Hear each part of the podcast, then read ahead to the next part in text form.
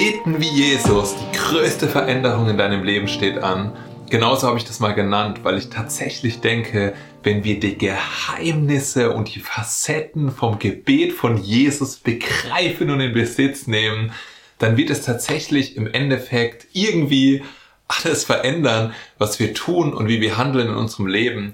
Und wenn du sagst, pff, also beten ist jetzt nicht so meine Stärke oder es ist eher so ein hartes Terrain, wo ich mich nicht allzu oft drauf wage, dann ist es genau für dich. Und wenn du das Gefühl hast, ach Gott, eigentlich würde ich mir eine engere, nähere Beziehung zu dir wünschen und würde genau wissen, wo dein Herz ist und wie das genau funktioniert, mit dir in einem Dialog zu sein, dann ist dieser Input auch genau für dich. Und bei mir war das so, dass ich jahrelang aus meiner Perspektive viel mit Jesus gerissen habe und äh, vor ein paar Monaten hat Gott nochmal bei mir angeklopft und mir irgendwie Gebet auf eine ganz neue Art und Weise geöffnet. Und ein paar Facetten werden wir davon heute äh, kratzen und schleifen sozusagen, aber auch in den nächsten Wochen einfach praktischer da reingehen. Also, ihr könnt gespannt sein. Ich glaube, das hier ist für alle, die mehr in ein Gebetsleben einsteigen wollen mit Gott oder da tiefer reinkommen oder nochmal komplett neu, richtig motiviert äh, werden wollen, eine starke Ermutigung.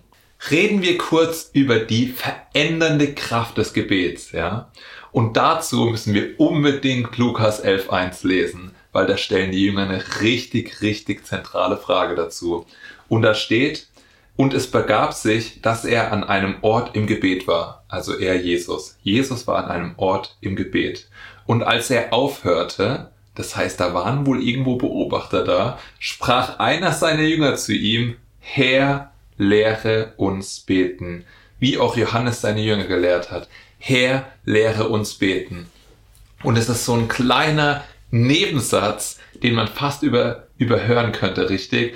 Aber ich stelle mir vor, die Jünger waren da und Jesus hatte sich mal wieder entfernt und irgendwas hat er da gemacht und vielleicht haben sie auch was gesehen oder was gespürt oder was vernommen oder was beobachtet und dann denken sie sich so, irgendwas, irgendein Geheimnis hat der Herr Jesus. Was ist wohl sein Geheimnis?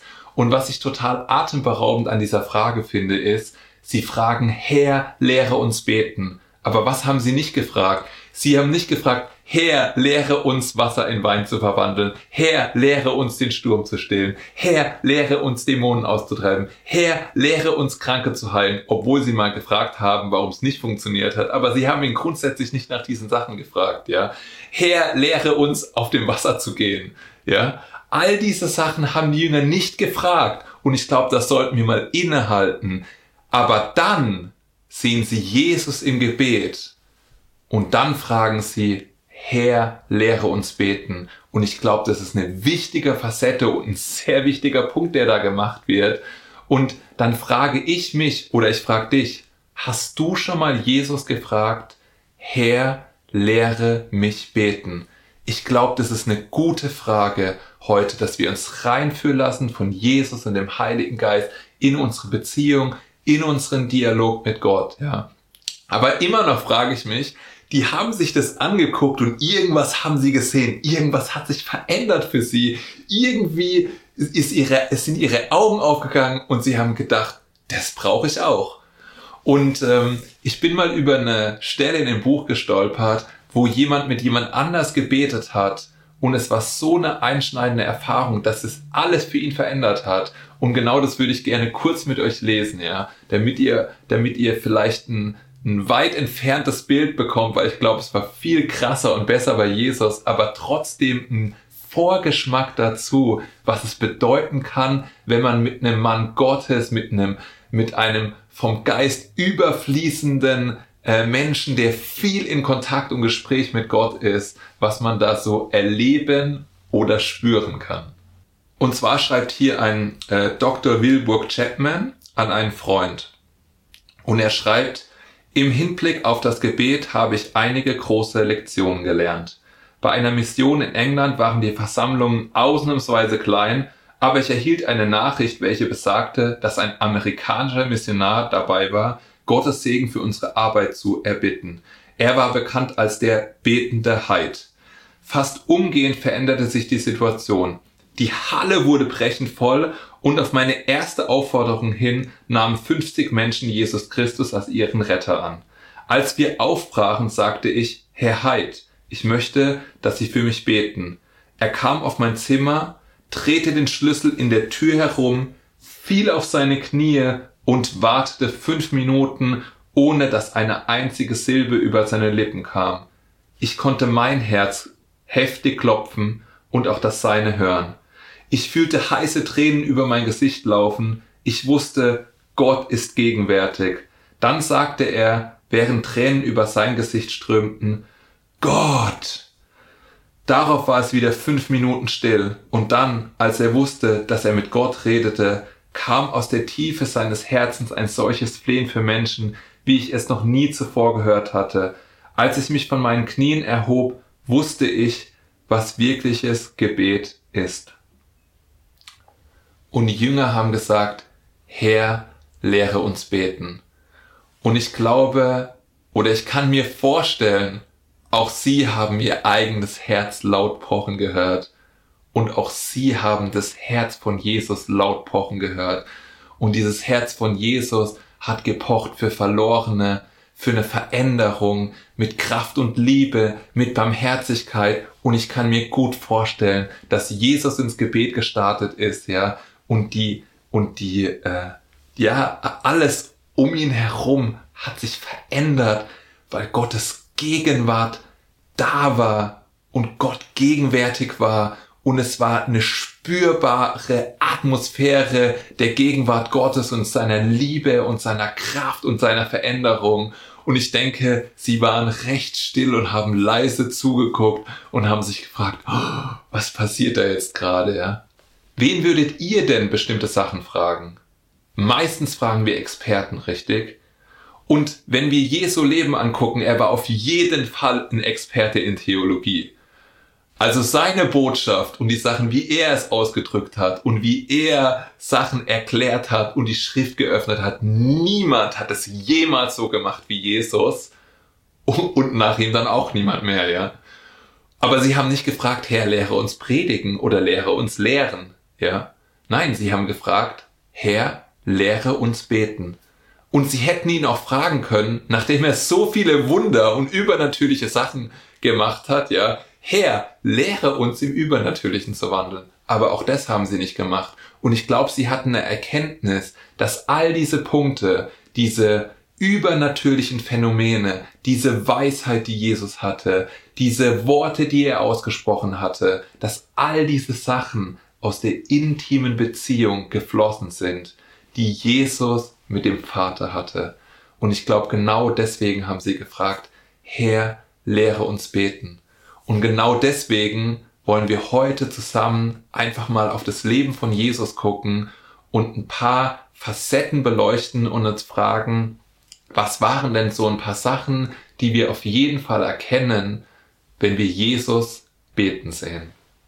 Wir schauen uns also Jesus als Mann des Gebets an und beleuchten fünf Facetten und zwar wo, warum, was, wofür und wohin. Okay? Das sind die Fragen, die wir einfach stellen, wenn wir auf das Leben von Jesus gucken. Fangen wir mit wo an. Wo hat Jesus denn gebetet? Und er war an einsamen Orten. Und ich glaube, das ist ganz wichtig für uns und ganz zentral für unser Leben, das auch zu verstehen, ja. Wo ist denn der Ort, an den wir gehen, damit wir Gott hören, damit wir Gemeinschaft mit ihm haben, damit wir beten können, so wie es gut für uns ist und so wie wir es brauchen. Und da lesen wir in Markus 1,35 und am Morgen, als es noch sehr dunkel war, er ist also früh aufgestanden, stand er auf, ging hinaus an einen einsamen Ort und betete dort. Und in Lukas 5,16 lesen wir, er aber hielt sich zurückgezogen an einem einsamen Ort auf und betete, und in Matthäus 14, 23, und nachdem er die Menge entlassen hatte, stieg er auf den Berg, um abseits zu beten, und als es Abend geworden war, war er dort allein. Und dann ist die Frage, er hat das sehr oft gemacht, ja, auf den Berg, irgendwo zurückgezogen, irgendwo äh, in die Natur, wo auch immer, ja. Er hat sich zurückgezogen und er war alleine an einsamen Orten, aber ich glaube, er war nicht einsam. Er hat Zeit mit Gott verbracht. Und ich glaube, wenn wir auf die Welt gucken und wenn du mal ganz kurz innehältst, dann mach dir mal Gedanken darüber, wie viel Geräusche um dich rum sind, ja. Es gibt Familien, da läuft von morgens bis abends der Fernseher, ja. Immer sind wir erreichbar. Das Smartphone klingelt. Wir haben E-Mail-Postfächer und Instagram und Facebook und wir haben Netflix und Amazon Prime und wir haben äh, immer, es gibt immer was zu tun. Richtig, ihr kennt dieses Motto. Es gibt einfach immer was zu tun. Es wird nie weniger und es hört nie auf, ja. Und dieser Satz mit, vielleicht kennt, ich kenne den sehr gut, vielleicht kennt ihr den auch, ja, ist, ich habe einfach keine Zeit. Kennt ihr das? Ich habe einfach keine Zeit. Es ist viel Druck da, wir sind voll ausgelastet, egal ob wir jetzt mal ein paar Stunden mehr frei haben oder nicht. Ja? Und ich will euch mal ganz kurz was malen, damit ihr mehr versteht, um was es mir geht. Stellt euch mal vor, ihr seid wie dieser Eimer. Und ihr müsst euch vorstellen, ihr seid irgendwann mal gefüllt. Also sagen wir mal, hier ist euer Füllstand. Und über die Zeit sinkt dieser Füllstand immer weiter nach unten, bis ihr vielleicht hier gefüllt seid. Das heißt, ihr werdet leer. Und, und es ist total wichtig für unser Leben zu verstehen, was macht uns denn leer? Und ich rede von Stress und von übermäßiger Arbeit und von immer nur Hetzen und Rennen und von Sachen, die, wo wir auch vielleicht denken, hey, die füllen mich auf. Die Netflix-Serie macht mich voll. Aber die Wahrheit ist, die Netflix-Serie nimmt auch aus deinem Eimer hier raus. Und der Fernseher, den du anklickst, um zu chillen, der nimmt im Endeffekt auch aus deinem Eimer. Aus deiner Fülle, deiner Kraft, deines Mutes, deines Lebens, von dem, was du brauchst. Und dann ist die Frage, was füllt unseren Pegel dann auf? Und ich glaube, das ist auch individuell. Also es gibt Sachen, die füllen dich auf und es gibt Sachen, die füllen dich halt nicht auf. Ja, also man muss darüber nachdenken und, und meditieren und herausfinden, was füllt mich denn eigentlich auf. Aber was euch auf jeden Fall auffüllt, wenn ihr das nicht wisst, ja, das ist Gebet. Gebet füllt euren Wasserpegel auf, dass der Stand wieder hoch ist und wenn ihr das gut macht, dann ist es wie bei Jesus und dann ist es überfließend. Das heißt, ihr habt dann noch ein paar Sachen zu geben an andere. Jesus zog sich also zurück an diese einsamen Orte, um Gemeinschaft mit dem Vater zu haben. Und in dieser Gemeinschaft wurde er gefüllt. Er hat eine Beziehung gehabt, genauso wie er uns sagt, ich bin der Weinstock, ihr seid die Reben, ihr sollt angeschlossen bleiben an mir, ja dass das Leben in euch ist, in euch weiter fließt, ja. Ihr sollt angeschlossen bleiben. Wenn ihr in mir bleibt und ich in euch, werdet ihr mich alles bitten, was ihr wollt und es wird euch werden, ja. Das sind die Facetten, über die wir reden. Und das sind Facetten, die wir in unserem persönlichen Gebetsleben mit Gott bekommen, ja. Damit dein Wasserstand immer voll ist, ja. Und du was zu geben hast. Und wenn du dir überlegst, Jesus, Immer wenn Jesus irgendwo hingekommen sind, sind Menschenschare zusammengekommen und sie haben von ihm gezogen und genommen und sie brauchten Heilung und Freiheit und Leben und Weisheit und all die Sachen, die er zu geben hatte. Und wenn man so ein Leben lebt, ja, also vor allem wenn du viel dienst, mach dir Gedanken darüber, du brauchst auch deine stille Zeit mit Gott, damit du wieder voll wirst. Das ist so wichtig. Und dann beantworten wir Frage Nummer zwei. Warum hat Jesus gebetet? und Jesus hat gebet. Was, was war sein Motiv? Ja, was war das Motiv von Jesus? Weil wir könnten jetzt hingehen und sagen, ich ziehe mich jetzt auch zurück, damit ich gefüllt werde, damit ich voller Kraft bin, damit ich Weisheit bekomme, damit mir Gott all diese Sachen gibt, ja. Aber ich glaube, das war nicht die Motivation von Jesus. Deswegen ist die Frage, warum, total zentral. Und wenn ihr meine Frau fragen würdet, warum möchte diese Zeit mit äh, mir verbringen, dann würde sie sagen Quality Time. Und wenn ihr mich fragen würdet, dann würde ich sagen intime Zeit mit ihr, ja, einfach Gemeinschaft und Nähe und Zusammensein, weil es einfach wichtig ist. Und ich glaube, genauso war das auch bei Jesus. Sein Motiv war nicht, damit ich gefüllt werde, damit ich Weisheit bekomme, damit ich Gebetserhörungen habe. Sein Motiv war, weil ich den Vater liebe und weil ich Zeit mit ihm verbringen will, weil es mir wichtig ist, weil es mich verändert, in seiner Gegenwart zu sein, weil ich ihn brauche, weil ich sonst austrockne und, und leer bin. Sein Motiv war Liebe. Er wollte einfach mit Gott Zeit verbringen, weil er Gott liebt. Und er wusste, dass er all die anderen Sachen bekommt. Aber das war nicht seine Motivation, ins Gebet zu gehen. Und es war nicht seine Motivation, Gemeinschaft mit dem Vater zu verbringen, sondern seine Motivation war, ich liebe Gott. Und deswegen möchte ich Zeit mit meinem Gott, mit meinem Vater verbringen. Und ich glaube, das ist total wichtig, dass wir uns überprüfen und dass uns klar wird, was ist denn unsere Motivation, mit Gott ins Gebet zu gehen. Und das hat für mich riesige Sachen verändert, als ich gegangen bin, ohne 100 Fragen, ohne was ich alles brauche, ohne all diese Sachen, sondern ich bin gegangen wegen Gott. Ich bin gegangen vor Gott. Ich hatte auch nicht 500 Sachen zu sagen, ich bin einfach bei ihm gewesen. Und dieses Gebet hat mich total verändert. Ja, es verändert dich, wenn du einfach vor Gott kommst, weil er Gott ist. Und wir werden da auch nochmal in den nächsten Wochen darauf eingehen, wie genau solche Sachen aussehen können. Kommen wir zum Was. Was bewirkte denn das Gebet für Jesus? Und wir haben schon so kleine Nuancen da drin gehabt, ja. Aber wir wollen nochmal ein bisschen tiefer einsteigen, was es bedeutet. Und in Johannes 5,19 lesen wir, da antwortete Jesus und sprach zu ihnen, wahrlich, wahrlich, ich sage euch, der Sohn kann nichts von sich selbst aus tun, sondern nur, was er den Vater tun sieht, denn was dieser tut, das tut gleicherweise auch der Sohn. Und dann ist die Frage, sind wir komplett abhängig vom Gott, von Gott? Sind wir komplett abhängig vom Geist Gottes? Wissen wir, dass wir es ohne ihn nicht schaffen? Und ich habe vor kurzem einen Prediger gehört und der hat gesagt, schrei zu Gott.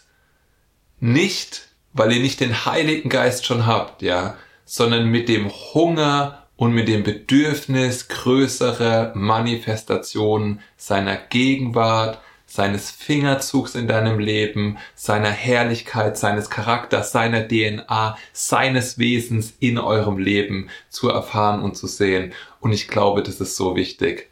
Genau darum geht's. Es geht darum, dass wir in einer engen Beziehung mit Gott sind und dass wir aus dieser Beziehung leben. Wie heißt in der Apostelgeschichte? Aus ihm leben, weben und sind wir. Richtig? Irgendwie ist es, glaube ich, das, was Gottes Wille ist. Dass alles von ihm umgeben ist und er in allem ist, was wir denken, tun, wollen, verstehen, ähm, worum es geht. Wir stretchen uns also, also stretchen meine ich, ne? Wir dehnen uns extrem indem wir lange intensive Zeiten in Gottes Gegenwart verbringen. Und am besten machen wir das so lange, dass wir uns da so reingestretcht haben, dass wenn wir sie verlassen, dass wir sie nicht mehr wirklich verlassen, sondern irgendwie unser Wesen, unser Teil immer in dieser äh, Gegenwart Gottes hängen bleibt. Und ich glaube, das ist so wichtig für uns alle. Und es erinnert mich an eine Aussage, die John G. Lake mal getroffen hat, als ich seine Biografie gelesen habe. Und das fand ich tatsächlich total interessant, ja. Und er schreibt, es wurde einfach für mich, mich vom Kurs des Lebens zu entkoppeln, so dass meine Hände und mein Verstand mit den üblichen Angelegenheiten des Tages beschäftigt waren, mein Geist aber konstant die Gemeinschaft mit Gott aufrechterhielt. Und dann denke ich mir so, oh wow, ja. Es gibt einen Punkt, den wir im Gebet mit Gott erreichen können dass wir so gestretched sind, dass wir es, dass wir sozusagen die Gegenwart mit in uns tragend immer irgendwie mit Gehirnkapazität vor dem Thron Gottes sind, in den Situationen. Und wenn ich mich dann selber überprüfe, denke ich mir, ich halte inne und frage Gott, aber ist es so, dass ich in jedem Gespräch die ganze Zeit parallel zu ihm verknüpft bin und dann merke ich, da ist Wachstumspotenzial und auf der einen Seite fordert mich das total heraus und auf der anderen Seite denke ich mir, äh, es gibt mehr und ich will da reinwachsen und ich will dieses Meer unbedingt erleben. Also lass uns mal ganz kurz auf die Geheimnisse zu sprechen kommen, die alle großen Männer Gottes haben. Also Charles Finney und Taylor Hudson und denkt euch das aus, ja. Was auch immer, die großen Evangelisten, die Heilungsprediger, die äh, Menschen, die äh, krass Gott gedient haben, ähm, was hatten die alle gemeinsam, ja? Und die hatten zwei Sachen gemeinsam. Und ich glaube, das, das zu verstehen ist super wichtig für uns. Die hatten zwei Sachen gemeinsam, obwohl die unterschiedliche Charaktere, unterschiedliche Theologien, unterschiedliche Erkenntnisse in bestimmten Gebieten hatten, aber zwei Sachen hatten sie gemeinsam. Und die erste Sache war ihr Gebetsleben. Viele und intensive Stunden vor und mit Gott. Und das zweite war, dass sie verstanden haben, ohne den Heiligen Geist können sie nichts tun. Ohne den Heiligen Geist können sie nicht vorwärts gehen. Ohne den Heiligen Geist ist ihr Weg nicht geebnet. Ohne den Heiligen Geist geht die Tür nicht auf. Ist das Problem nicht gelöst. Können sie keine Menschen zu Jesus führen. Ohne den Heiligen Geist geht es nicht. Und ich glaube, das ist total wichtig. Für dich und für mich. Damit wir verstehen, all diese Menschen hatten was gemeinsam. Und es war Gebet, und der Fokus darauf, dass der Heilige Geist Raum hat und dass er wirkt. Und es ist wichtig, dass wir auch dem Heiligen Geist Raum in unserem Gebetsleben und in unserem Alltag einräumen. Es geht also um eine Abhängigkeit. Ihr merkt es, dieses gestretched sein, in der Gegenwart Gottes sein, es ist auch eine Abhängigkeitsbeziehung. Und Jesus sagt in Johannes 5:30, ich kann nichts von mir selbst aus tun. Wie ich höre, so richte ich, mein Gericht ist gerecht, denn ich suche nicht meinen Willen, sondern den Willen des Vaters. Und wie oft suchen wir unsere eigenen Lösungen? Wirklich unsere eigenen Lösungen. Und ich rede nicht davon, dass sie schlecht sein müssen, aber sie sind vielleicht einfach menschlich und sie dauern länger und sie kosten uns viel Energie, Ressourcen, Kraft, Geld, ja, und es geht eine ewige Wegstrecke verloren wo Gott vielleicht einfach gesagt hätte, hier ist die Lösung, in fünf Minuten ist es weg. Und dann habe ich gelernt, weil ich recht gut bin, in natürliche Lösungen zu finden. Wenn du mir ein Problem sagst, habe ich bestimmt brainstorming-mäßig schnell äh, ein paar Lösungen für dich auf das Tablett gelegt, was du jetzt machen könntest. Aber wenn wir denn mit Gott leben und unser Wille sein Wille ist, dann sollten wir zu aller, allererst immer eine Lösung anstreben, die wir von Gott bekommen und mit der wir über Gott gesprochen haben. Und wenn es nur eine Millisekunde ist, ja, wenn es nur ein ist, du hältst inne, es gibt gerade eine Entscheidung zu fällen und du fragst, Gott, ist es okay? Machen wir das so? Ja, einfach, weil viele kleine Entscheidungen, ähm, die nicht in die richtige Richtung gehen, auch schon deine Prioritäten äh, zunichte machen können in, in deinem Leben, die falsche Energiefresser in deinem Leben sein können und man einfach, man, man ist nicht direkt von Gottes Weg weg, ja, aber man macht es so graduell. Ihr wisst, was ich meine. Es zieht sich so ein bisschen hin und irgendwann fragt man sich, wie bin ich eigentlich dahin gekommen? Da wollte ich nicht sein, ja. Und ich habe Gott immer, immer mehr erlebt, vor allem in letzter Zeit, als sein Wille mir noch wichtiger geworden ist. Aber ich habe Gott vorher auch schon erlebt. Aber als ich angefangen habe, mich darauf zu konzentrieren, was es bedeutet, bei ihm zu sein, in seiner Gegenwart, in dem Gebet, seinen Willen zu erkunden und meinen wirklich loszulassen. Seitdem erlebe ich ihn auf eine andere Art und Weise, in mehr Tiefe, mehr Bestimmtheit und ich sehe viel, viel klarer seinen Fingerzug und da rede ich von Sachen, wo ich vielleicht monatelang gebraucht hätte und Gott hat es mit einer einzigen Aussage zu einem bestimmten Ort irgendwo zu sein, erledigt. Und das ist wunderbar. Sehr, sehr wunderbar. Und es ermutigt. Ungemein. Was hat also Beten für Jesus bewirkt? Er wurde aufgetankt, hat das empfangen, was er brauchte, mit der Motivation, dass er einfach Gemeinschaft mit dem Vater haben wollte. Er hat sich mit dem Willen des Vaters synchronisiert und er hat gesagt, das, was ich ihn, Gott sehen, hören, sagen, höre, sehe und so weiter, ja. Das ist das, was ich in meinem Leben umsetzen will. Und ich glaube, das ist ein gutes Beispiel. Jesus ist vorangekommen, er ist unser Vorbild, also sollten wir genau den gleichen Weg dazu gehen. Kommen wir zu Punkt Nummer vier. Wofür? hat Jesus eigentlich gebetet? Und da wollte ich einfach mal eine Sache rausgreifen, von der ich denke, sie ist wichtig, genauso wie die anderen Teile, die wir gerade durchgegangen sind. Und in Lukas 12 lesen wir, es geschah aber an jenen Tagen, dass er hinausging auf den Berg, um zu beten. Und er verharrte die Nacht hindurch im Gebet zu Gott. Er verharrte die Nacht hindurch im Gebet zu Gott. Und als es Tag wurde, rief er seine Jünger zu sich und er wählte aus ihnen zwölf, die er auch Apostel nannte. Simon, den er auch Petrus nannte und dessen Bruder Andreas und Jakobus und Johannes und so weiter. Und dann ist meine Frage, denkst du, es war Jesus sehr, sehr wichtig, dass er die richtige Auswahl trifft? Wir sehen hier Jesus eine Entscheidung treffen und die war so wichtig, dass sie sozusagen bestimmt hat, wie die, wie der Glaube weitergetragen wird, wie die Gemeinde gebaut wird, was passiert, wenn Jesus nicht mehr da ist. Ich glaube, das ist eine sehr, sehr zentrale Entscheidung. Wenn du Leiter einsetzt, ja, oder wenn du andere essentielle Entscheidungen mit deiner Familie anstehen hast, Jesus hat eine Nacht im, im Gebet verbracht mit Gott, um diese Entscheidung zu fällen. Und ich glaube, es ist ein Beispiel für uns. Und ich denke mir halt, ist uns oft klar, was für einen Einfluss bestimmte Entscheidungen haben? Und schätzen wir die Zeit richtig ein, um uns auch einfach die Prioritäten zu setzen und zu sagen, es ist eine Entscheidung dran und die ist wichtig und ich verharre jetzt ein paar Stunden im Gebet vor Gott. Und ich mache euch mal ein Beispiel dazu, ja ich habe in letzter Zeit sehr oft gemerkt, dass die ersten 10, 15, vielleicht sogar 20 Minuten, da rattert bei mir da oben nur viel vom Alltag, von der Welt, von den Sachen, die ich noch tun muss, von all diesen Sachen in meinem Kopf. Ja, das rudert darum, wenn ich anfange, Zeit mit Gott zu verbringen. Und es führt dazu, dass ich wie abgelenkt bin, ja, die ganze Zeit.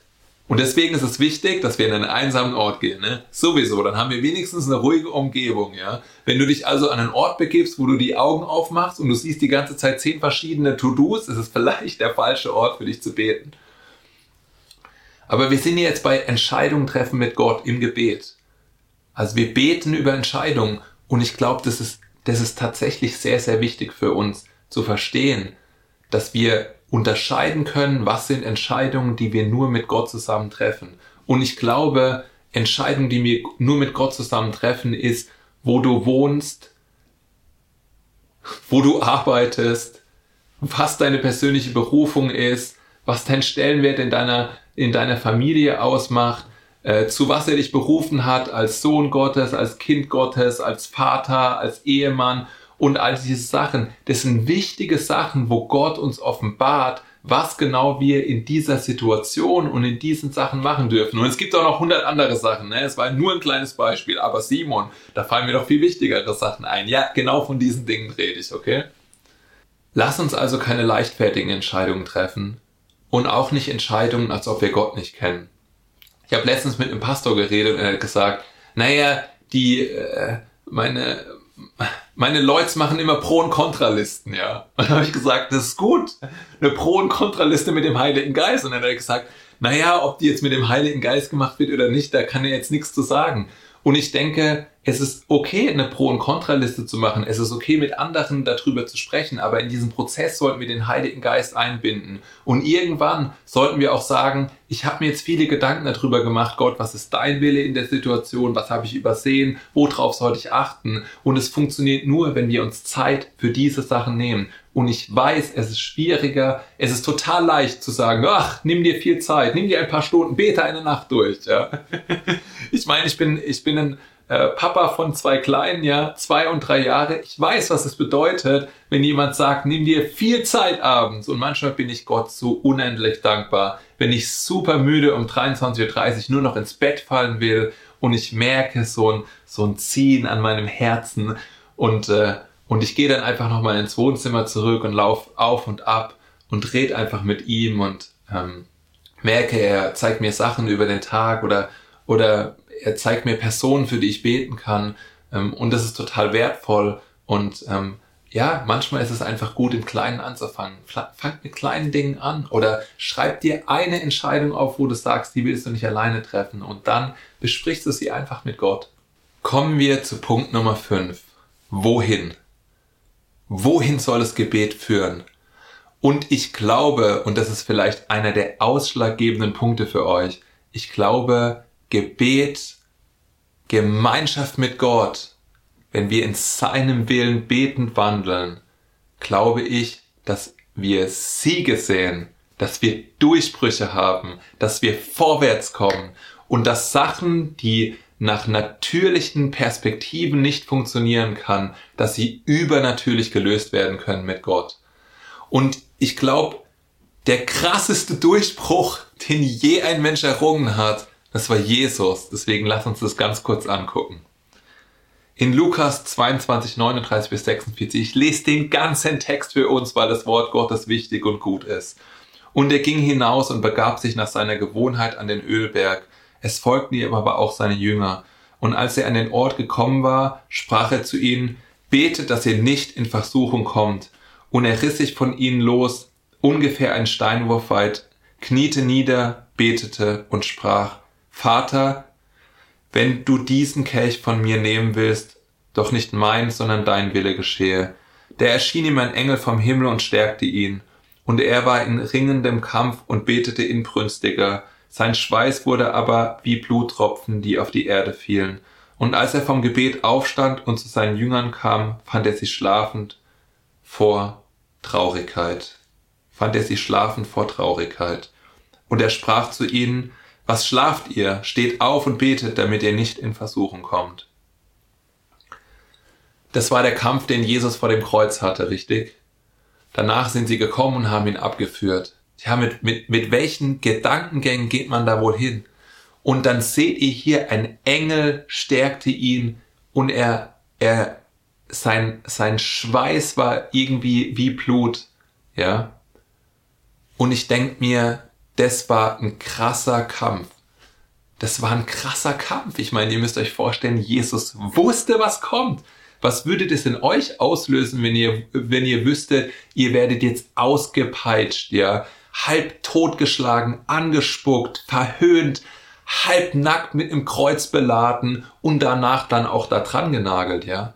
Was würde das in euch auslösen? Und jetzt müsst ihr euch, das müsst ihr euch folgendermaßen vorstellen, ja? Das war ein, Riesendeal, ein Riesendeal für Jesus, da reinzugehen. Und der Erfolg dessen, was folgte, der war errungen in dem Moment, wo er aufgestanden ist er hatte die Kraft, er war gestärkt, er hatte seinen Willen mit dem Willen Gottes synchronisiert und er hat gesagt, dein Wille geschehe, ich mach das, du durch mich. Und dann ist er gegangen. Und wir können heute noch kostbar auf diesen Moment zurückgucken, dass Jesus das gemacht hat, weil wir deswegen eine neue Schöpfung werden können. Und ich bin unendlich dankbar dafür, was Jesus für uns am Kreuz getan hat. Und es war eine riesige Entscheidung. Und, und Jesus hat einen Durchbruch erzielt für die ganze Menschheit in diesem Gebet. Ja?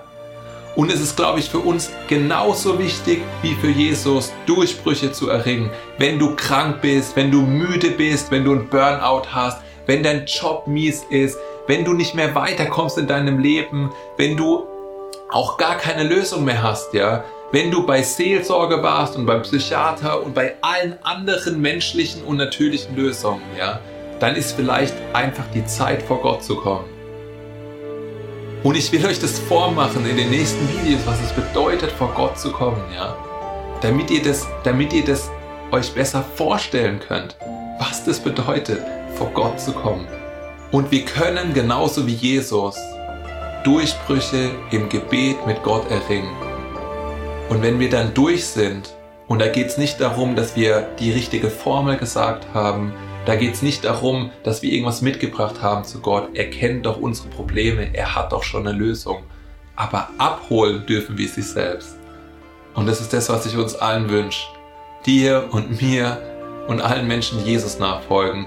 Durchbrüche mit Gott und dass wir sehen und uns denken, oh wow, das ist mein Gott.